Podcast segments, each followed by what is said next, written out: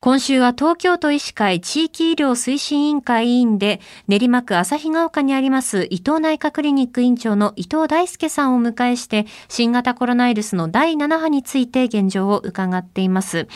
えー、感染拡大している、まあ、BA.5 について、まあ、軽症の方が多いのかなとこう感じているんですが重症化する方っていうのはどうなんでしょうか？我々一般開業、一般の診療所においては、えー、軽症者が多いんじゃないかというフィーリングでいます。はい、えっ、ー、と、実際に僕の患者さん350人、1月7日から、えー、計算して350人の陽性者を管理してきたんですけども、はい、入院された方は2人だけですね。はあ、ラゲブリオを使った方は3人だけです。で、その方たちも元気に戻ってきています。で、一方でですね、病院の救急外来から見れば、実際に重症になった人たちが病院に行くわけですよね。はい、で、それは十分に開業のレベルでトリアージを、軽症のトリアージをなされていて、で、救急車の方たちが、救急隊の方たちが、やはり、えー、運ぶべきかどうかっていうことを、あの、トリアージされていて、それの、あの、ふるいにかけられた重症の方たちが、えー、各病院に行くので、うん、病院から見たら、やはり、これはかなり、あの、重症の人たちが多いんじゃないかという形になっておりますし、はい、えーたくさんの、あの、感染をきっかけに、持病が悪くなった人たちが、おし、まあ、たくさんの方たちが受診されているというふうに思います。病院の方たちは大変です。そうですよね。はい。病院の方たちは重症者の方たちだけを対応しているので、うんうん、あの、本当に今は大変な状態だと思います。その人数がまず多いわけですから。はい。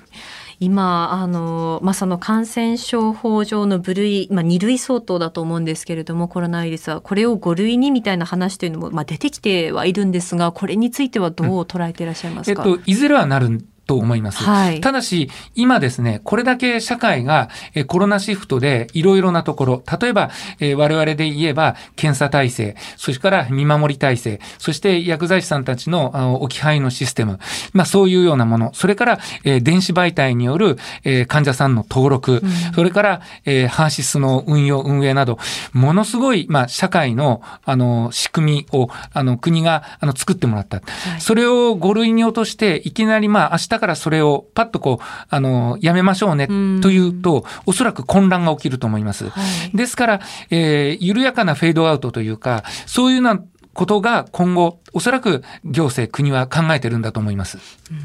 緩やかなフェードアウトっていうふうに僕は考えます。パンってやると、そこは混乱が生じる、混乱すると思います。はい。はい。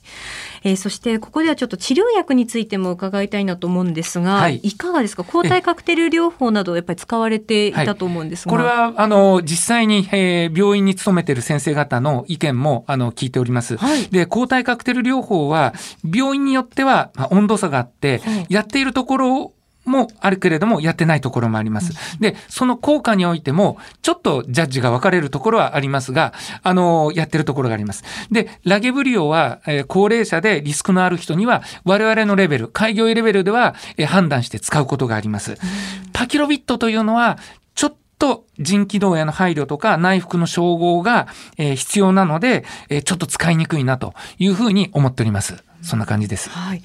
あのコロナ対策、まあ、治療など全体について、まあ、お医者さんの医師の立場からご覧になって国のその、まあ、政策っていうのはどうですか、えーと、国の政策は本当にきめが細かくてですね車で言ったら世界的に考えたらフェラーリみたいな仕様だと思うんですよね。もう本当にきめが細かい。で、ただしきめが細かすぎてですね、おそらく感染者が2、3000人の時には、このシステムがうまく稼働したと思います。はい、ところが3万人規模になりますと、東京都でですね、3万人規模になりますと、ベースが多すぎて、どうしてもこのシステムからちょっとこうずれちゃったり、うまくはしょらなきゃいけない部分もできてきて、例えば入力部分だとか、えっ、ー、と、まあ、薬の宅配部分だとか、まあ、いろんなところで、まあ、決めが細かすぎるというか、3万人越してくると、